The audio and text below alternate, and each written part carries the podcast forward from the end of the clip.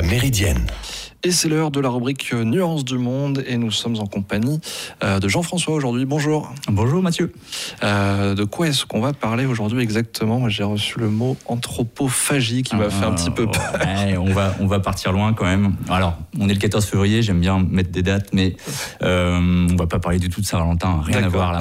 On va plutôt parler de James Cook et de sa mort et de ce qui est arrivé à son corps. Ok. Voilà. Euh, alors James Cook, qui, qui c'est à la base, c'est un, un jeune marin d'origine modeste quand même, qui parvient malgré tout, grâce à, sa- à faire une brillante carrière dans le, la Royal Navy, euh, dont il va grimper progressivement les échelons, notamment grâce à ses talents de cartographe. On est à quelle époque à peu près Alors on est, euh, sa mort, ça intervient le 14 février 1779. Ok. Ouais. on est plutôt euh, deuxième moitié du XVIIIe siècle. Vraiment les, les voyages des grandes explorations. En France, on a Bougainville par exemple, ou la Pérouse qui vont faire la même chose. Et lui, il va et, et, euh, comme il est repéré par ses talents, il va être euh, sollicité par la Royal Society pour pouvoir faire des voyages d'explora- d'exploration. Il va en faire trois. Euh, durant lesquels il va d'abord parcourir euh, la Nouvelle-Zélande, il va ensuite chercher l'Antarctique, et euh, lors de son troisième voyage, il va réussir à trouver euh, ce qu'on connaît aujourd'hui sous le nom de- d'Hawaï, euh, l'archipel d'Hawaï, euh, qu'il va le baptiser île Sandwich en, en l'honneur d'un comte euh, de sandwich, tout simplement. D'accord. Alors, on, on- c'est Hawaï justement qui va connaître un sort funeste et qu'il va euh, mourir. Euh, on a une aquarelle et un tableau de John Weber, un peu de temps après, qui nous donne un petit peu un aperçu de euh, la vision européenne de ce, meurtre.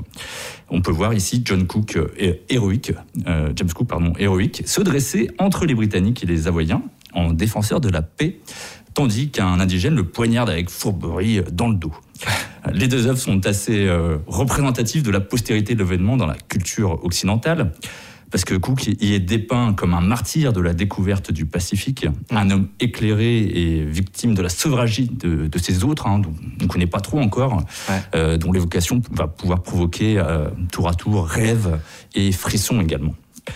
Il faut dire que pour réaliser ces œuvres, l'artiste s'était appuyé sur les témoignages des compagnons d'aventure de Cook, qui eux ont eu la chance de revenir en Angleterre pour raconter euh, les mésaventures de leur capitaine. Donc voilà rapidement ce que racontent ces sources britanniques. Alors, environ un mois avant la mort de Cook, donc on est vers le 17 janvier 1779, le capitaine jette euh, l'ancre de son navire, qui s'appelle le Resolution, euh, accompagné d'un autre navire qui s'appelle le Discovery, dans la baie, dans la baie de, alors attention, Kealakekua, à Hawaï, après avoir effectué une navigation autour de l'île. Il est accueilli avec euh, un faste particulier que lui et ses officiers euh, n'ont jamais observé ailleurs dans le Pacifique euh, et en Polynésie. Mm. On lui fait l'honneur de le vêtir du vêtement traditionnel, le tapa rouge, et les prêtres le conduisent au temple, puis le font se tenir les bras en croix et le nourrissent. Cook est à la fête, il participe gaiement à l'exercice et se livre à des échanges d'objets avec les prêtres et le roi local, Kala Nyopu. Tout se déroule ainsi donc pour le mieux. C'est une belle journée. C'est une belle journée, tout va bien pour l'instant. Voilà, un bon séjour, et tout se passe super bien. Ok. Euh, il décide de partir quelques temps après, au début du mois de février 1779. Ouais. Mais à peine euh, on sont-ils partis quelques jours d'Hawaï qu'une euh, qu'une avarie les arrive. Le, le mât de leur bateau, le Résolution, est endommagé. Ça oblige Cook donc à repartir en arrière pour faire réparer son navire. Il repart sur la même île, étant donné qu'il avait été super bien accueilli. Il s'est dit plutôt Ouais. une bonne idée de retourner là-bas. Euh, donc, il revient là-bas. Cette fois-ci, il est toujours assez bien accueilli par les prêtres, mais beaucoup moins avec l'entourage du roi, Mm. dont les relations se dégradent très rapidement. Ainsi, des vols sont commis par les chefs euh, locaux ou des, euh, des euh, Hawaïens. Des rixes éclatent entre les Hawaïens et les Britanniques également. Et les tensions vont culminer avec le vol de l'une des chaloupes du Discovery, d'un des navires. C'est ce dernier événement qui va décider James Cook à se rendre le 14 février 1779, donc le jour J, hein, le jour de sa mort, chez le roi Kaloniopu pour le prendre en otage et l'emmener auprès de ses navires, espérant ainsi l'obliger à mettre fin au vol. Alors sur le chemin qui les conduit vers le rivage, un affrontement éclate et Cook est tué par un guerrier. Son, temps- son corps est ensuite démembré. Voilà. On parle même de donc, pratique anthropophage, de cannibalisme, avant qu'une petite partie de- des restes du capitaine soit rendue à l'équipage et Ah ramenée ouais. en Angleterre. Il Voilà. rend un petit bout. même. Il rentre 4,5 kg à peu près. Voilà. D'accord. 4-5 Wow. kilos. Donc voilà ce que nous apprennent les récits et les journaux de Cook et de ses officiers, parce que le journal de Cook est ramené aussi en Angleterre. Alors pas évident de comprendre l'attitude de l'entourage du roi à partir du seul point de vue des Anglais, qui alors ignoraient tout hein, de la culture et du fonctionnement de la société hawaïenne. L'anthropologie vient alors à notre secours. Et pour m'aider à cela, euh, je vais m'aider de l'anthropologue Marshall Salins, qui va tenter, euh, dans les années 80 et 90, de sortir de la vision impériale et européenne centrée mm. qu'on pouvait avoir. En effet, en érudit des cultures polynésiennes, il reprend l'histoire en tentant cette fois-ci d'adopter le point de vue des Avoyens. Alors, il faut bien écouter ici parce que c'est assez complexe.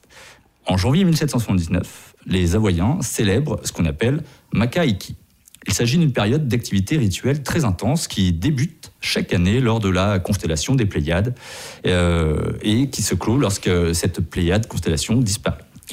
Donc elle est consacrée au dieu Lono, qui est notamment associé à la fertilité, donc plutôt un dieu du bien, de la fertilité. Son effigie est représentée, un petit peu euh, baladée, en fait avec un assemblage de bois, d'étoffes, d'écorce blanche, mmh. euh, et qui est baladée un petit peu autour de l'île, euh, en compagnie d'un cortège et qui reçoit plein d'offrandes. Et ça finit par cette, cette représentation finit par être symboliquement détruite par le roi et sa suite. Ainsi, le souverain va s'approprier les capacités du dieu et refonder son autorité. Et il met fin donc à la fête de Makaiki jusqu'à l'année suivante. Voilà, on a fini le cycle comme ça. Or, James Cook et ses Britanniques vont arriver dans la baie de Kealeaeku en plein milieu des rituels de Makaiki, à bord d'un navire dont le mât possède une curieuse ressemblance avec l'effigie du dieu après avoir fait le tour de l'île précisément et par un hasard assez énorme dans le même sens que euh, l'effigie précédente. Voilà. Alors pour Salins, tous les éléments sont ici réunis pour que Cook soit identifié par les Avoyens au dieu Lono. Dès lors, l'accueil royal qui lui est fait s'explique plus clairement les prêtres traitent Cook comme l'effigie du dieu, en l'enveloppant d'étoffe, donc, mhm. euh, en lui donnant beaucoup à manger, euh, de même qu'à ses matelots et puis euh, ses, seconds. Les offrandes. Les offrandes, etc. Mhm. de son côté, le roi, il va s'approprier les profits de la visite du dieu à travers les biens occidentaux que Cook va lui laisser, lui offrir. Alors, une fois les cérémonies achevées, Lono se devait de partir, et finalement, Cook y part aussi, également. Hein. Il va partir, lui, le 4 février. Euh, mais euh, donc c'est la même coïncidence, tout va bien pour l'instant. Mais à son retour, du coup, on casse le, on casse le rythme. Il n'est pas censé revenir. Là, voilà, il n'est pas censé revenir. Donc le retour de Lono Cook, si tu veux, le, voilà, mm. la, même personne, l'entité, euh, l'entité commune, signifiait pour les chefs le renversement inattendu du scénario et la menace directe finalement sur leur reprise du contrôle des affaires humaines. Mm. Une série d'incidents ensuite, donc jusqu'au vol du canot, hein, euh, a pour conséquence euh, l'usage de la force. Il va y avoir des tirs de mousquet qui vont être tirés par les Britanniques et la menace de prendre le roi Kaluniupu en otage pour récupérer le précieux canot va encore euh, déclencher plus de, catastrophes. Donc le résultat est terrible pour Cook, qui est mis à mort dans une bataille d'ailleurs elle-même très symbolique, puisqu'il est jeté face contre terre par un chef hawaïen qui est muni, lui, d'un couteau britannique qu'il a déjà dérobé. Le corps de Cook donc est enlevé, dépecé et distribué entre les divers chefs qui, va, qui vont garder euh, les os des jambes et de la tête comme des reliques Mm. et euh, qui vont s'approprier les capacités euh, de, Cook, en fait, euh, l'Ono Cook finalement, afin de garantir la continuité de la société tandis que va être rendu par les prêtres de l'ONO le reste du corps aux, Britanniques qui sont totalement horrifiés par, par, ce qui se passe. Quoi. Alors l'interprétation de Smith par Salins va être contestée par d'autres anthropologues ensuite, qui vont, ça va faire naître une controverse très marquée dans, dans, le, dans les sciences humaines. Euh, la première critique qu'on peut faire ici, c'est comment on sait quels étaient les rituels pratiqués avant 1779, on ne peut pas le savoir. Eh bien, on le sait finalement par des recueils plus anciens du 19e siècle qui sont recueillis par des missionnaires. Euh, or, la collecte de ces renseignements, peut-être qu'elle est déjà contaminée par le point de vue des missionnaires et par la présence européenne qui, euh, qui va avoir lieu avant. Euh, autre contestation qui est portée par un autre anthropologue qui s'appelle Gananat Obeye Sekere, c'est inscrire la moque de Cook dans les croyances polynésiennes, c'est exclure finalement les natives, les indigènes, du champ de la raison pratique, c'est-à-dire comme s'ils n'étaient pas capables de différencier un homme et un dieu. Voilà. Donc Saline ça a répondu encore en défendant son interprétation, en insistant sur son usage scientifique euh, des sources, qu'elles soient britanniques ou euh, polynésiennes. Et il faut quand même avouer, hein, pour terminer, que son interprétation a quelque chose d'assez croquignolé, assez intéressant, qui me plaît bien. Hein. Et j'espère qu'il en a été de même pour vous.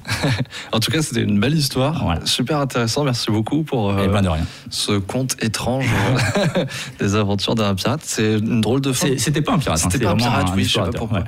Je l'ai imaginé pirate. Mais quelqu'un qui s'appelle Cook qui se fait manger, c'est. C'est fou. voilà.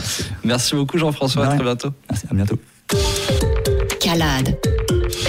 La Méridienne